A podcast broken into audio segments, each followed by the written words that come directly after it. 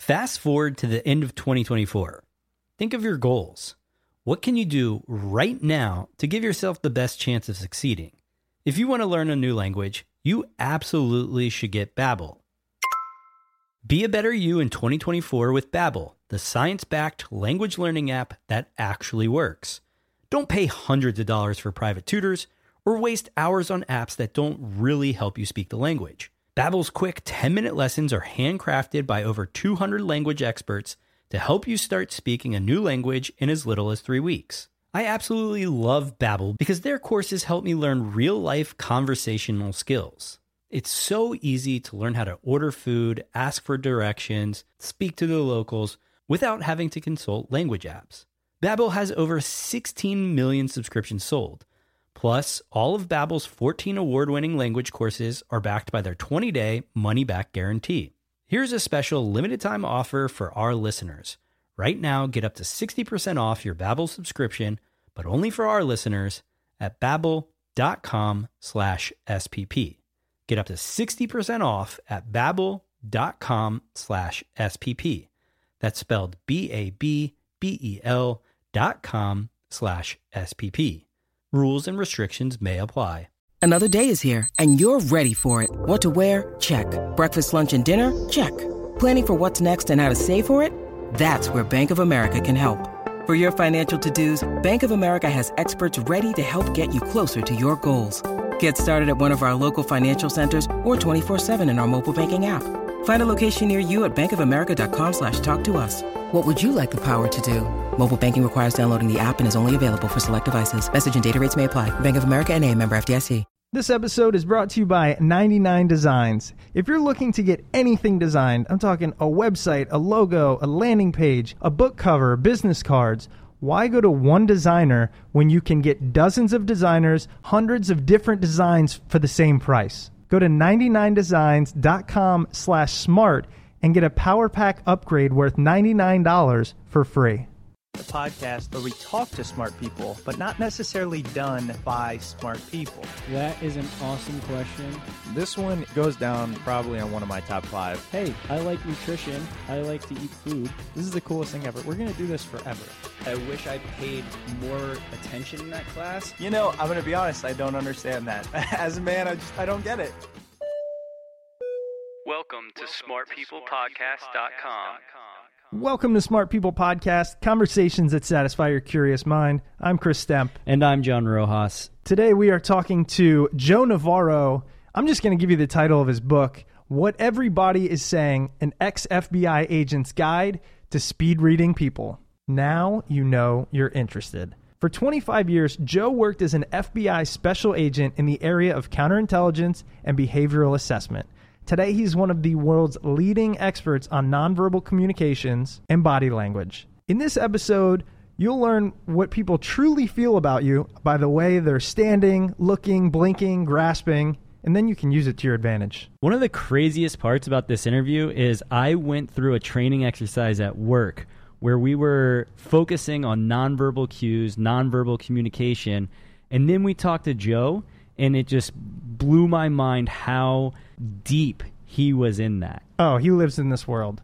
You know what I thought was fascinating is the face is one of the worst places to look when you're trying to figure out how someone feels. I thought that was a really interesting point. So we're going to get into Joe's conversation here in a minute.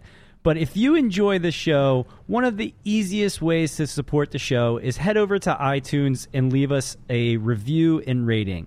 And if you don't have iTunes, you can do the same thing over at Stitcher. Who doesn't have iTunes? There are a lot of people that are Go anti iTunes. iTunes. If you have Windows, you probably hate iTunes because it is Windows? put- No, I'm well, exactly.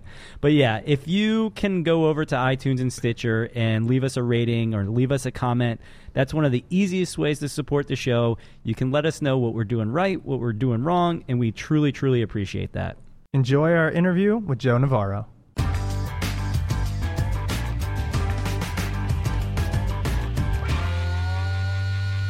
Joe, thanks so much for being on the show. Really excited to talk to you. It's it's a subject that it's fascinating. Whenever you talk about somebody who has done things that the public doesn't really get to see, it's always a treat. So, first I was hoping you could kind of help us start from the beginning and you know you were you did counterintelligence for the FBI. But I want to know the story because from what I read, it's kind of fascinating. How did it all start with you? First of all, Chris and John, thanks for uh, for inviting me. It's a it's a pleasure. You know, a lot of things happened by accident. I I had uh, originally thought I was going to go into medic- medicine and ended up graduating uh, from the university and uh, and being offered uh, a, a, job with the FBI. And how do you turn that down? They literally uh, knocked on my door and handed me a um, an application and said, "We'd like for you to fill this out," and and, and so I did.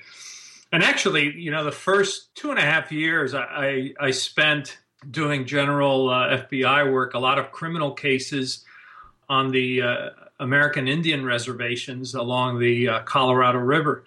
And then only later, when I was transferred to New York, I, I started to work uh, counterintelligence, and it was a, it was an area uh, of the bureau that I really enjoyed because you can you can fairly much pick do, do I want to work criminal cases or counterintelligence, counterespionage, and uh, I sort of lucked into that, and I was fortunate enough to uh, to work that for uh, for about 25 years. Obviously, the first question that popped up is why did they knock on your door? To this day, I don't know. Come on, I know I, I, I really don't. They you know they they never told me that somehow my name had come to their attention and uh, you know and over time i i i just uh, made no further inquiries you know it's not it's not the kind of thing you you you really want to pursue you're just so grateful and and happy that they did ask and it was fortunate because I was running out of money in college, and uh, I, I really couldn't afford to go to graduate school at the time, so it, it, worked out really well. I think almost anyone who's ever gone to college can say they were running out of money. so I could, well, you know. well, when I when I say I was running out of money, I I think I had about seventeen dollars left. Oh, so you, and that's the and that's the truth. So you were you were pretty much at the at the bottom there. I, I, I was I was I, I, come from a very humble family, and uh, we just didn't have much. No, well, that's what that, that's what makes it so interesting. And I did read that they kind of approached you, and I wanted to hear mm-hmm. it straight from your mouth how that all happened. But so then you you went into this counterintelligence and I know with your book, what everybody is saying, we're going to talk about nonverbal behavior and how to read those cues. But let's let's kind of talk more first about what that means and what you did and who the type of people you were dealing with, and ultimately what your service was for the FBI and, and for the nation. Well, that's uh, that's a lot, but uh, I guess the best way to start is, you know, I, I came to this country as uh, as an immigrant, and uh, it, you know when you when you come to a country and you don't speak the language you you really uh, you have to speak this lingua franca that we have called uh, body language or nonverbals.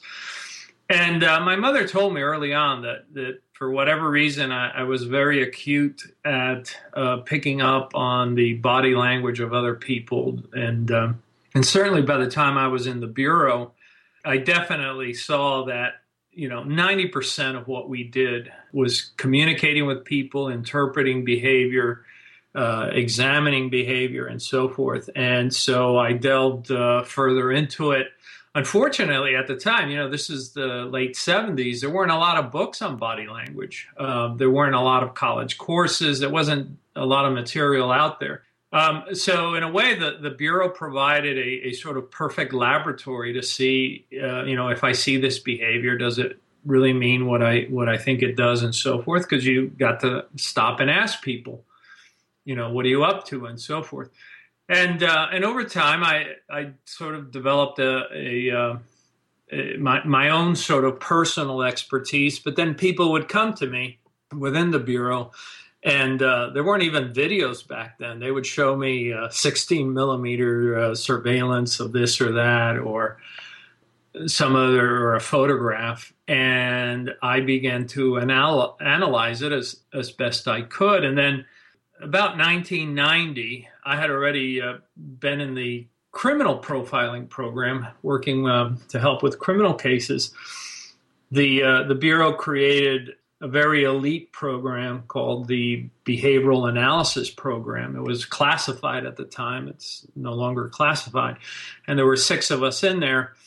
and my my job principally was to uh, decode uh, the behavior of, of spies and uh, and terrorists. So spies, as in people in the U.S. that were spying on us from other countries. Uh, people who came, we call them intelligence officers. People who came here to spy for their country. Gotcha.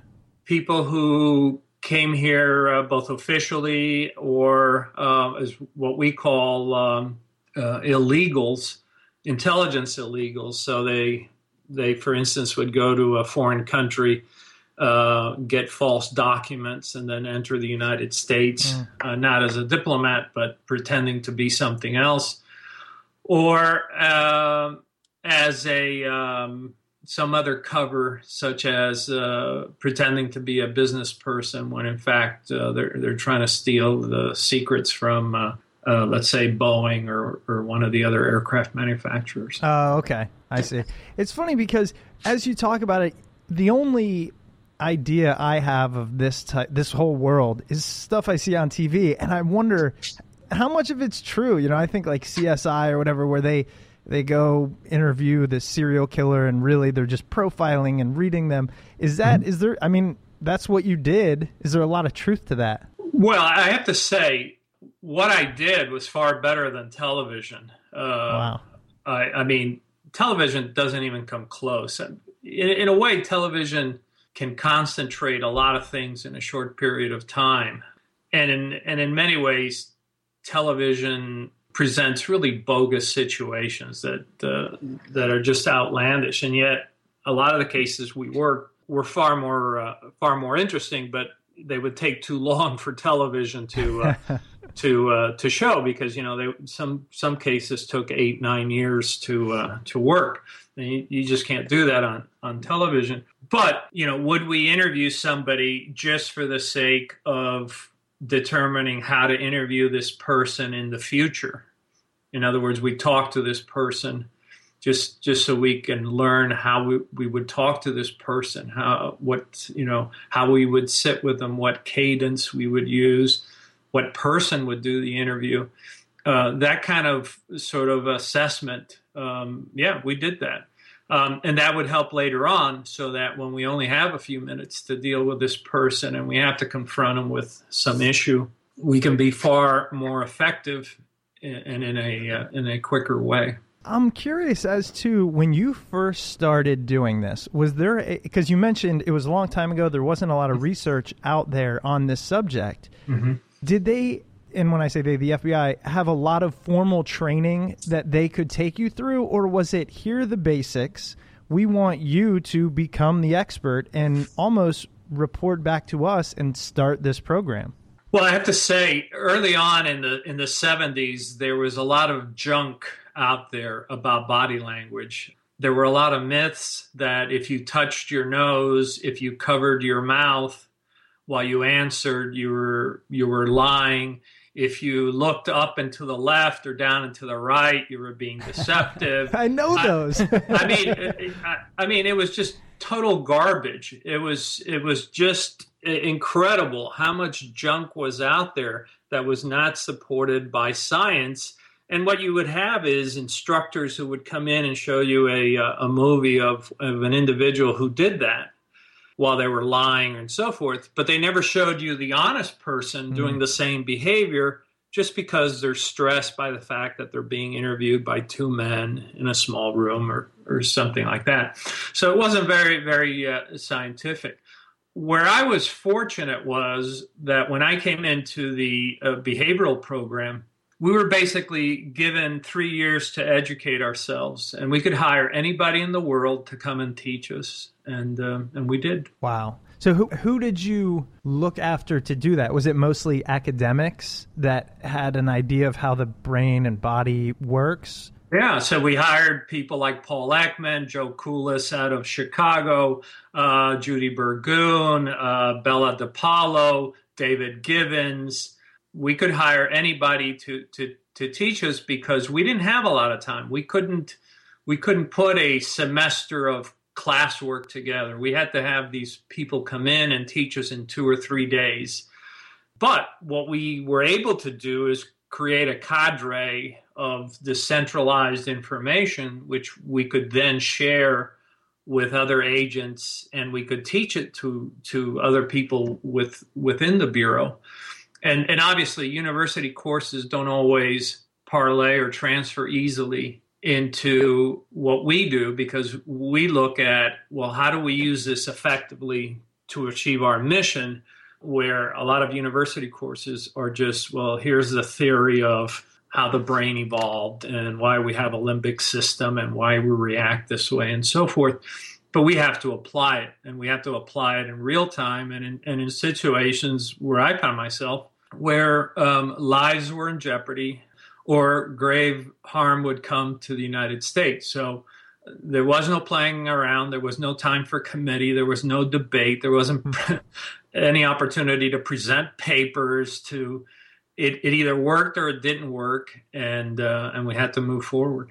I can't even imagine the pressures and the stress, but I'm glad that you can and did it because you know I would fold in that situation. But I know when talking about these types of things, there's always the there's always plenty of information we can't talk about. But mm-hmm. when it gets into stories, people can really feel and understand what you were doing through this story. So I was wondering how we can broach this subject in a real life story that doesn't uh, breach the the, sure. the the gap of what you're allowed to say. Yeah.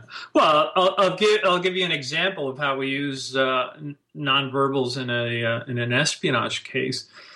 We had a we had a case where um, an individual was arrested in Germany for uh, spying against the United States. We didn't know much about him. We didn't know who knew him. We didn't know if there were other people involved. And uh, worldwide, they requested that we interview anybody that uh, may have lived or worked near this guy. And, you know, obviously there were thousands of people.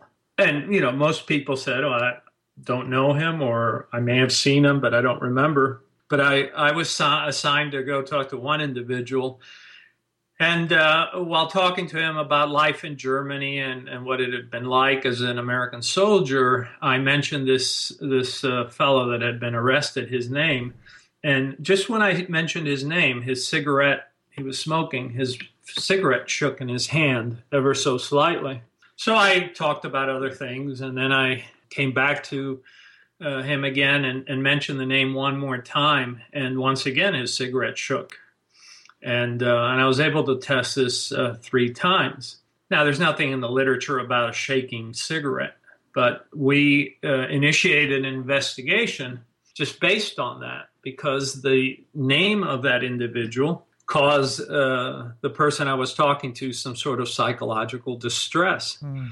Well, uh, w- within about five interviews, the the fellow confessed, and he said that he had actually been cooperating with him and had assisted in espionage. So here, here was a case where it had nothing to do with uh, deception. We were just going out doing our job, trying to talk to people. But his reaction, uh, almost like a, a polygraph needle, that cigarette shook, and it let us know that there was something really hyper negative about just the mention of the name. And so, you know, here's something that most people don't realize is that not all words have the same weight. And this is something that researchers hardly ever even mention or talk about. And the fact that if you are talking to somebody, as I did early in my career, who had uh, killed someone with an ice pick, words like knife, butcher knife, gun, shotgun, they just don't uh, they don't cause any kind of reaction in the person. But the minute you mention that keyword which is which has a lot of weight, which is the precise instrument of death, which was an ice pick. This this person, as I was talking to him, all of a sudden he just bowed his head and his chin began to uh, to shake, and I and I said, you know, just get it off your chest, and and he confessed.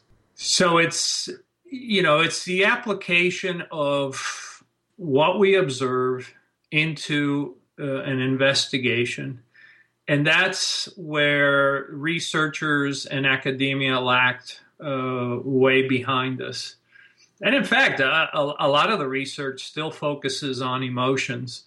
You often see uh, uh, articles about uh, micro expressions, or gosh, we can read that sadness is the same here as it is in uh, in Brazil. Well, congratulations, we've known that for uh, about a hundred years. Well, certainly, Shakespeare knew it. let's move on, and we focus on little things that obviously researchers didn't have the time to uh, to, to research. So, would you say it's more the ability to be extremely perceptive and then draw conclusions as you go, as opposed to a set of fairly hard, fast rules that you are looking for while going through these interviews?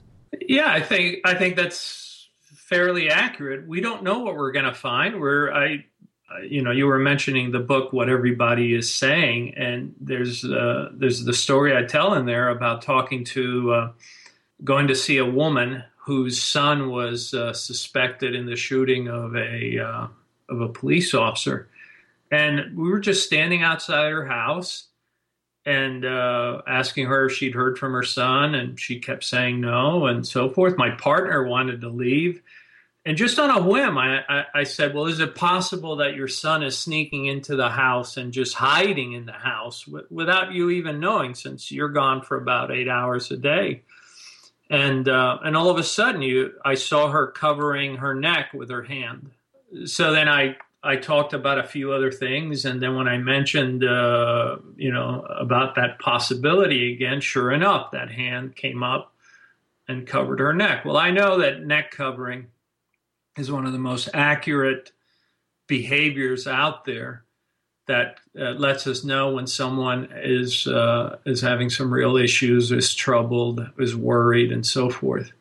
And uh, equating those two things together, the covering of the neck and is your son hiding in the house. So finally, I said, "Look, just so we don't have to come back again, do you mind if we just look inside?" And she said, come, "Well, come on in."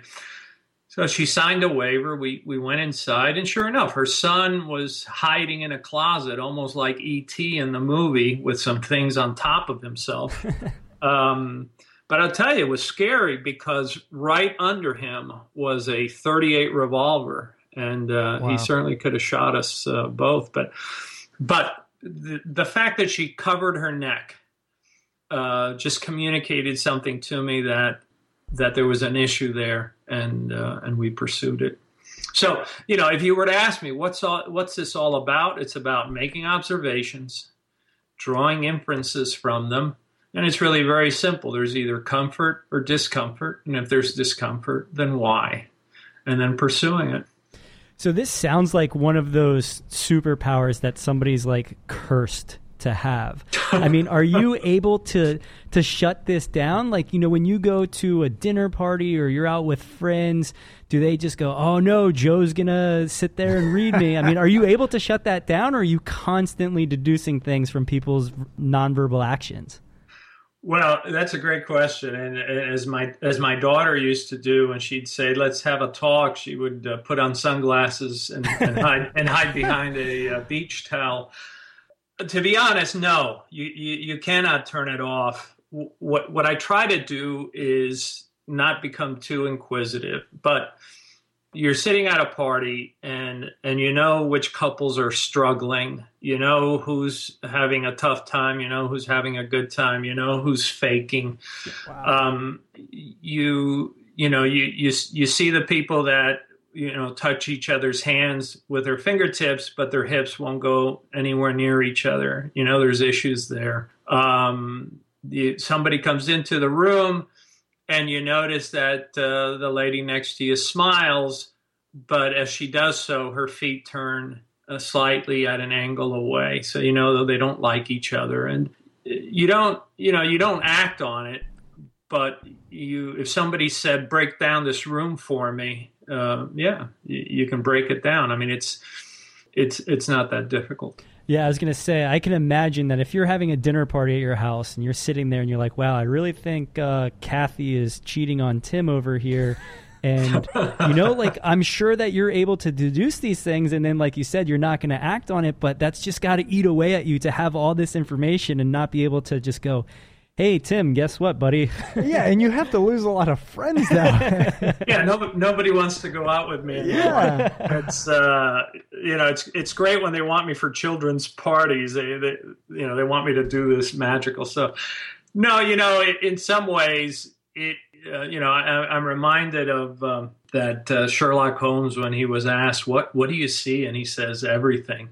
Mm. And, uh, and, and sometimes it, it is painful because uh, you see children who are m- maltreated. You you certainly see couples that uh, they're having trouble, and uh, you know, obviously you care for them, and, and you hate to see them that there's already divisions. I mean, one of the there's there's two things uh, that sort of stand out. I, I, mean, I, I was on a on a cruise with a couple, and somebody said at the table, "Hey, let's do this again next year." And um, my friend's uh, wife at the time, uh, she clutched her um, her necklace with a fist, and uh, right then I knew that uh, that there was some issue there. And, mm. and sure enough, uh, she divorced him six months later. Those things hurt but it, it, certainly gives you an advantage when you can read people and you can fit in and you can get along and you can be empathetic and you can be helpful and, and communicate more effectively which is you know principally how this this stuff is uh, really used. And now it's time for our awesome sponsors who support smart people podcast. 99 designs is the best way to get any of your design needs met at Smart People Podcast, we launched a design contest around getting laptop stickers made, and it was so simple. We created a design contest, told people what we wanted, and we posted that to 99 designs. After that, a lot of designers saw our brief out there and started competing for our work. They started posting logos. I was on there pretty much every day just talking to these designers saying, hey, can you tweak this? Can you tweak that? And usually that would cost you an arm and a leg with a normal designer. I mean, you're going to pay per hour on that. Well, and the cool part is we didn't really know exactly what we wanted designed. So we just sent out an idea and saw what people who do this for a living came back with. Yeah, and we were able to choose our favorite five or six designs, select them as finalists, and then run another round where these finalists even created more awesome designs. What I find amazing is you have dozens of designers spending a lot of time and only one wins in the end, which is the beauty of contests. Yeah, and we received over 140 designs, so it made it really hard to choose which one we wanted. Put it this way, we got to see a lot of different monkeys. 99 Designs is a fantastic sponsor of the show. So if you guys want to support us, please support 99 Designs because they've gotten behind this show. And in order to do that, you have to go to 99designs.com slash smart. You'll also get a power pack upgrade for free. And that power pack's awesome. Not only do they bold your contest, but you're highlighted with a prominent background and you're placed above all the other regular listings. So there are just tons of designers out there that can see your design contest. So make sure you go to 99designs.com slash smart to get a $99 power pack of services for free today. This episode is brought to you by Personal Capital. John, how many iPhone apps do you think you've downloaded since you've had your phone? Over 200 easily. How many of those do you think have actually made you money? I would say zero. Well, that was until you used personal capital. Personal capital allows you to put all of your bank accounts, 401k, retirement accounts, all in one screen. You need one password to access it, and you can get a full idea of what's going on in your financial world, if you will. And additionally, you're probably paying somebody to monitor all those different investments you have going on. With personal capital, you keep it all in one place, you know how much it costs. Definitely, I'd say a good financial investment. I was messing around on personal capital the other day and discovered that three of my credit cards, I was paying annual fees and just ridiculous fees that I didn't need to be paying for. Personal capital let me know. I switched my balances over to credit cards that I didn't have to pay fees on, and now I'm saving money on that too. How awesome is that? You know what I didn't know is the fees that were being paid through my retirement account just to manage things. So I went, I, I took it out of my 401k, moved into a Roth. Now I can monitor all that right there on the personal capital screen. Pretty impressive stuff. Yeah, and you get all your assets on one screen. I think that's one of the most important parts. You get the entire snapshot of your financial world. The whole point is why are you not using personal capital, especially considering it's free? To set up your free account, go to personalcapital.com slash smartpeople. Personal Capital is free and the smart way to grow your money. Again, go to personalcapital.com slash smartpeople for your free account. Yeah, and I want to go back to something you said earlier because it, it seemed kind of what is at the base of much of your work. And you said it's determining if an action means there's comfort versus discomfort. Is that what you would consider the 101 of reading nonverbal cues? Is there is an action, and then does that mean it has a positive implication versus a negative implication? Well, I think that's that's a fairly fairly good way to look at it. You know, when I came into uh, to study nonverbals, I, I had all these books and all this material that was given to me by these researchers, and and I just couldn't believe this is how they teach this stuff. I mean, it, it was just daunting, and and and when you break humans down the minute we're born, we're communicating non-verbally. If we're comfortable or uncomfortable, we're either warm or cold. We're either, you know, our, our bellies are full or we need to, uh, you know, suckle a little longer. We're very binary. And once you understand that humans are very binary, we're either contented or we're, we're not then you realize, okay, well, what are the behaviors that are associated with that? And you get a pretty quick view, a very accurate view of what are we looking for? Well, what we're looking for are behaviors that say everything's okay, or I said something, or they said something, and then I see some displays of psychological discomfort. Now, what caused that? Was it me? Was it the subject? I mean, just look at people around you. Somebody says a joke that really shouldn't be told in public, hmm. and you see people just leaning away. Okay, well, that's psychological discomfort. Uh, somebody says something about the clothes you wear, and maybe you squint a little. Psychological discomfort. We don't need to hear what you say. You're shouting it with your with your with your body, and it's extremely accurate, and it's actually faster than you could pa- uh, possibly mouth it. So it's it's universal. We have the the same behaviors of comfort and discomfort and emotions are universal. We see them around the planet, and um, it's very very easy to um, to interpret. But the the fault that existed out there was how was it taught, and it was taught in such a bizarre way when when really in many ways humans are are, are very simple in what uh, what we communicate to each other. On this same topic, I know you discuss it a little bit in the book, but I'm sure you know just a ton on the subject of the science behind it.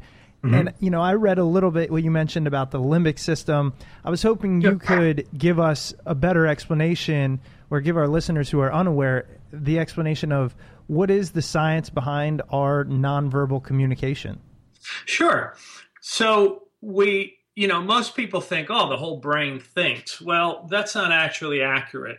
Uh, there's a there's a part of our brain that actually just reacts to the world around us, and it's it's quite exquisite and quite elegant in its ability to analyze the world very quickly and to react to it.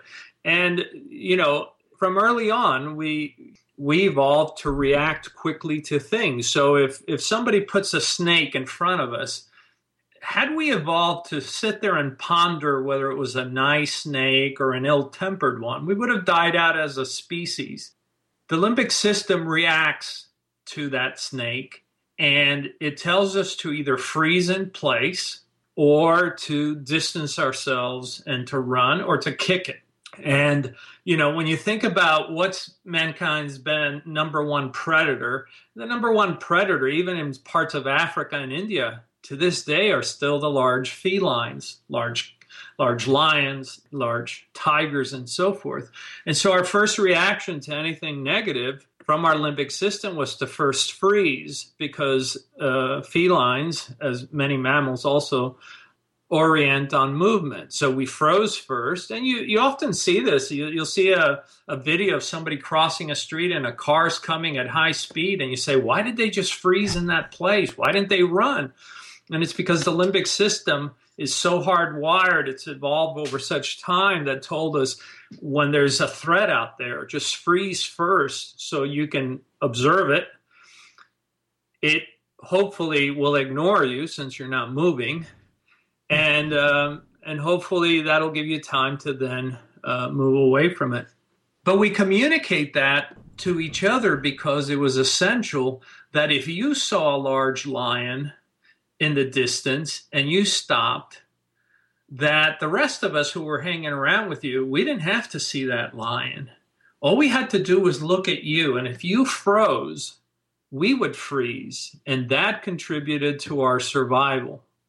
So by not moving, and then, you know, as, as we often see when there's a tragedy, you see people immediately cover their mouths. You, on 9 11, as uh, you know, people were either covering their necks or covering their mouths at the horror. Well, why do we do that? When you think about how we evolved, and you know, large cats orient on movement and they listen for breathing, and so we evolved to cover our mouths, and we still have this this this reflex. So you see these negative behaviors, the freeze response, distancing or uh, facial expressions that say, you know, I'm uncomfortable with this, and it was it was it was put there so that we could communicate to others, hey, there's an issue here. That is really fascinating stuff because there have been times when I've been stressed out for a long period of time Mm-hmm. And I've always heard of, um, you know, fight or flight, right? It, it, tends to get pared down to fight or flight, but then learned yeah. it's actually fight, flight, or freeze. And the times when I'm the most stressed out for a long period of time, I tend to be uh, less likely to take any action, whether anything, right? I, I just tend to be more stiff and rigid. And, and eventually I learned I think that was my natural response, like continual response to that fear. Yeah, and actually, yeah, freeze or flight is uh, or fight or flight is actually wrong because if it was really that way, we we would be exhausted and bruised most of the time. We we evolved to freeze first so that predators wouldn't notice us, to flight second so that we could uh, distance ourselves from it, and then fight last. Um, and and some would argue also that that there's other F's in there uh, including fainting. Uh, we know that um, some people will actually faint mm-hmm. uh, when confronted with a uh, with a threat, and that actually contributes to uh, to uh, to their survival. So. So these are mechanisms for or reactions that the limbic brain has for us, but we also have displays of how we feel about things and obviously it was important to display these things. We either liked food or or we didn't. We either liked the temperature or, or, or we didn't.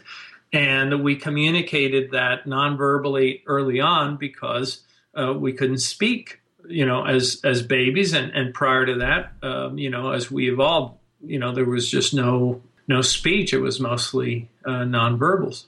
Now, you know, you mentioned the things earlier when we were talking about the dinner party, and mm-hmm. I know that was a, a, meat of this interview that I really wanted to talk about was this is a, a, short form medium. Obviously, people will, will link to the book, and and I highly recommend it. And people will be interested in learning about this for a number of reasons.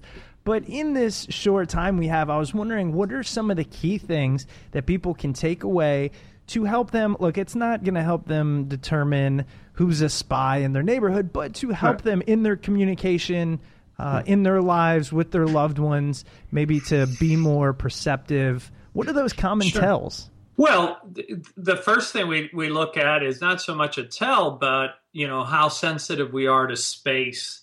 Um, one of the things that, that I always tell people is be aware of our spatial needs.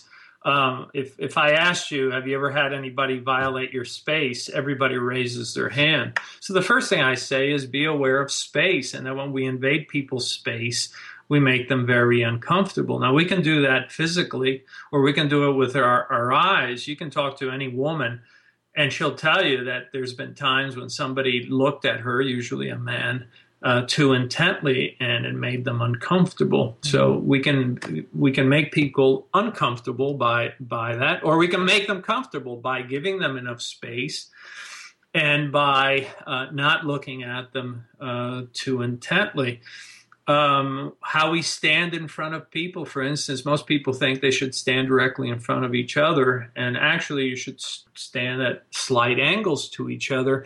That promotes longer time together because this face to face, very direct posturing is is very primate like, and uh, and we actually shorten the amount of time we want to be with people when we stand directly in front of them. So if, if we want to develop a relationship, uh, and certainly that applies at home or at business, you want to uh, angle a little bit. And then it's just a matter of reading each other to see is this person, uh, you know, interested or do they have issues? Are they comfortable?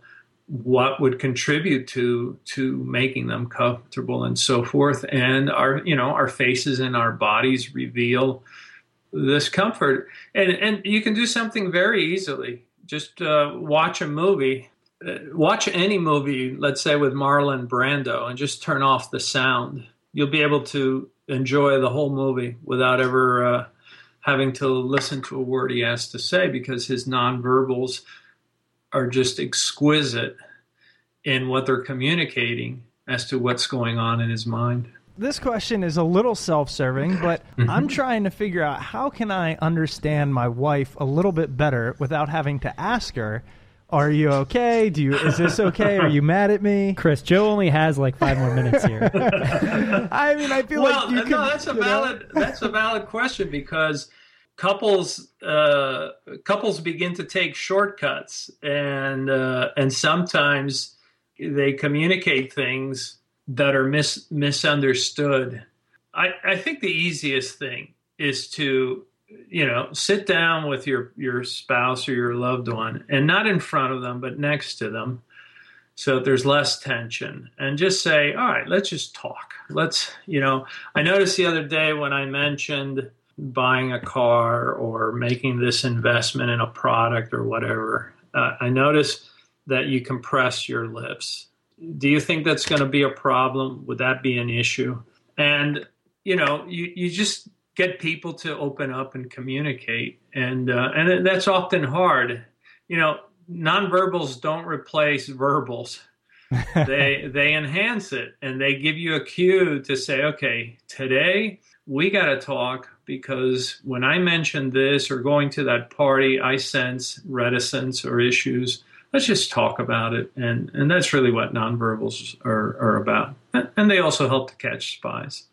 yeah, exactly. Are, are there any areas of the body that tell more than others? Well, I would, you know, from the minute we're young children, we're always taught to hide our faces, to not reveal how we feel. Our parents say, "Don't make that face," and so we we develop these social faces that have social contracts. The, the our feet actually are the most accurate part of the body. They they don't have a social contract. If you're uncomfortable uh, around a person, you may look at them, but your feet will move you automatically away from that person. And uh, so, what I tell people is look at the whole body.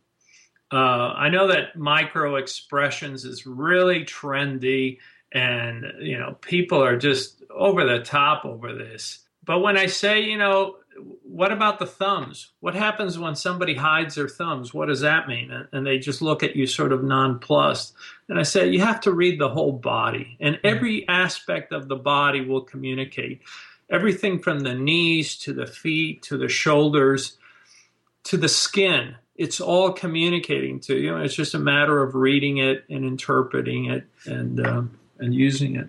Yeah, easier said than done when you've been doing it for 30 years.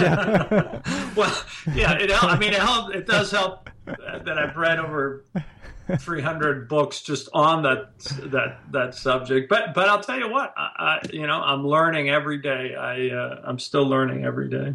I love that. And so th- all this stuff you cover, as we mentioned in detail in your last book, What Everybody is Saying.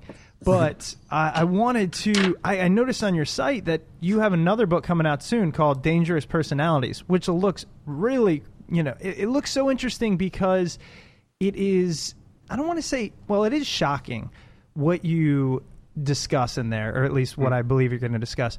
But it's, again, things that we should know and don't. So I was hoping you could tell us a little bit more about that.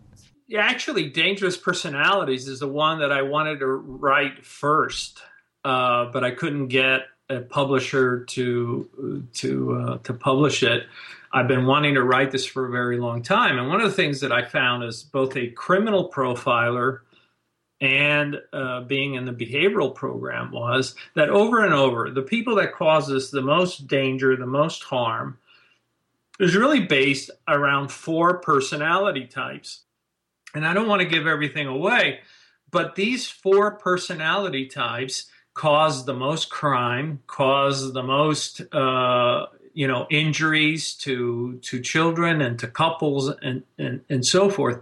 And I wanted to write about it so that it, it would be easy for the average person to understand without having to call up a psychologist or a psychiatrist or a police officer it would be a guide. It would be like a field guide for the average person who is uh, associating with somebody, meeting somebody, or dealing with someone, and say, you know what, I'm seeing these these behavioral traits. It's all based on behavior, and this is beginning to say something to me, but I, I'm not sure what it is. And by looking at those behaviors, we can say, you know, if you continue to associate with this person, you know, they're going to irritate you and they're going to cause you a lot of stress. But if they have these additional behaviors, they may actually harm you physically, emotionally, psychologically, or financially. And and that's what I wanted to share with uh, with the public. And finally, finally, after more than 15 years, it, uh, it, it comes out October the 8th, and uh, and I'm very happy for this. I'm excited to see that one out in action. All I could think about, you mentioned that this is the one that you wanted to write first, where you have those movie directors and producers that have to do the blockbuster first to be able to make their passion movie. So, congratulations on uh, getting this one out there. Um, I'm, I'm really looking forward to it. Well, I'm looking forward to it too because it, you know, nonverbals was my sharing of, of, of knowledge. Dangerous personalities is really to save lives, and uh, and so it's it's a more purposeful um, um, uh, work, and, and, I and I think it will be most helpful for people in that way. It's not just a matter of curiosity; it's it's really to to keep people safe and and uh, save lives. You know, Joe, I just realized there was something I wanted to ask you uh, mm-hmm. earlier, and if I got off the conversation without doing this, I'd be mad at myself. But it, as I was reading about your book, I kept noticing it was talking about speed reading humans, mm-hmm. speed reading behaviors, and I was wondering yeah. what the what your motivation behind utilizing or using that description was, the speed read aspect. Well, there were two things. One is uh, back in the 60s or se- early 70s, but I think it was in the 60s. Bill Cosby, who had a has a, a degree in education, did an article about how to speed read through a book, and and in a certain way, one of the things I found in researching is that we uh, we are actually more accurate when we speed read people than if we sort of overanalyze that our subconscious picks up on little things that people do. And this tends to be extremely accurate. And in fact, researchers um, have found that this is very accurate, that in as little as a fourth of a second, we are fairly accurate, somewhere between 75 and 80% of the time, in assessing for agreeableness issues, things like that. And so I wrote, you know, I wrote about speed reading people because uh, you know, I, I didn't want to go the academic route of, well, let's let's tear this apart until we're bored with it. My philosophy is, you know, life is moves very fast, and you have to make decisions in one or two seconds. How do you how do you speed read a person so that then you can uh, use that information? Mm. No, it makes a lot of sense, and it actually reminds me of there's a lot of times when I meet people and instantly either have an attraction to them, not in any weird way, but just this Mhm. is somebody I want to converse with or I'm comfortable with and want to stand near. And then there's other times where it's blatantly obvious internally that I just don't vibe with this person. Is there a science behind that that you've studied or learned, or is that just me being weird? No, I I, th- I think you're onto something there. In fact, this is what uh, Gavin De Becker's book, "The Gift of Fear," uh, back in the '80s, was was about. That our brain, at a subconscious level, our limbic system assesses other people, and it senses things much faster, much quicker than our neocortex or thinking brain, and that we must not ignore that um, that we must pay attention to it. And if someone makes you uncomfortable, if there's something, if you know, there's there's a saying: always listen, never ignore the the hairs on the back of your neck. If those hairs are standing up, if your heart is moving, if you find your your feet are moving away from this person. Um, there's something to that, and it's being picked up at a very quick rate by the subconscious brain, which is really responsible for uh, your safety. So uh, you just have to pay attention to it. Yeah, I think the moral of the story in all of this is it's time to truly listen to more than just what's being spoken. Exactly. You know, uh, and we can become better observers. Th- That that is the one thing that I've learned, and I've taught myself, and I've tried to teach other people is we can become better observers. And and the question then is, well, what do we do with that? We become better communicators. We Mm. become more effective, and uh, we can uh, be more influential. Absolutely. Well, Joe, thank you so much for being on the show. As we mentioned, your the book that we've kind of been discussing is what everybody is saying, and then looking forward to the next one coming out, Dangerous Personalities. I was wondering if there's anywhere you would like to direct listeners who are interested in what you write and the topics that we've discussed on the show.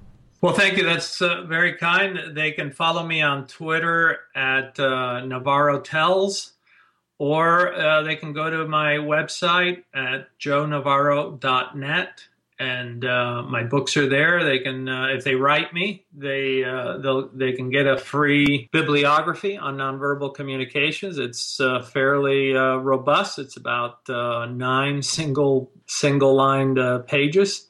Uh, so if they're interested in the in nonverbal communications, that's uh, that's something that uh, I give away for free, and it's uh, and this it's the stuff I base all my research on. I love it. Well, Joe, again, thank you so much for sharing a lifetime of knowledge, and and uh, look forward to the new book coming out.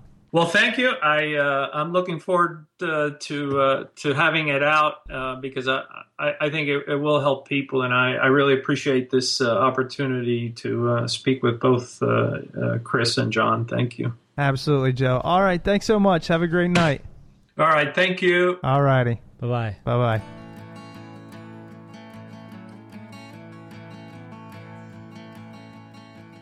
Welcome back. I hope you guys enjoyed that titillating conversation. Titillating. Titillating. I don't like that. that. People ask it. Yeah, you should use it. People ask us to use better adjectives. Titillating. Titillating's a good one. I love it. But I hope you enjoyed that conversation with Joe. I know I got a lot out of it, and I'm going to keep trying to read uh, Chris over here, who's got his legs crossed to me. I know he feels very comfortable around me. What do you think You that know, finger he- stands for? He, he's showing me a certain finger, and now I think he's upset with me or something, but not too sure. Check out smartpeoplepodcast.com. Shoot us an email. Converse. We love it. Respond to your emails. And we have already recorded the episode for next week. It is an interesting one. I hope you will subscribe and tune in. Be sure not to miss it. And now that this show's over, don't forget to check out our amazing sponsors. You can check out 99 Designs at 99designs.com slash smart and Personal Capital at personalcapital.com slash smart people.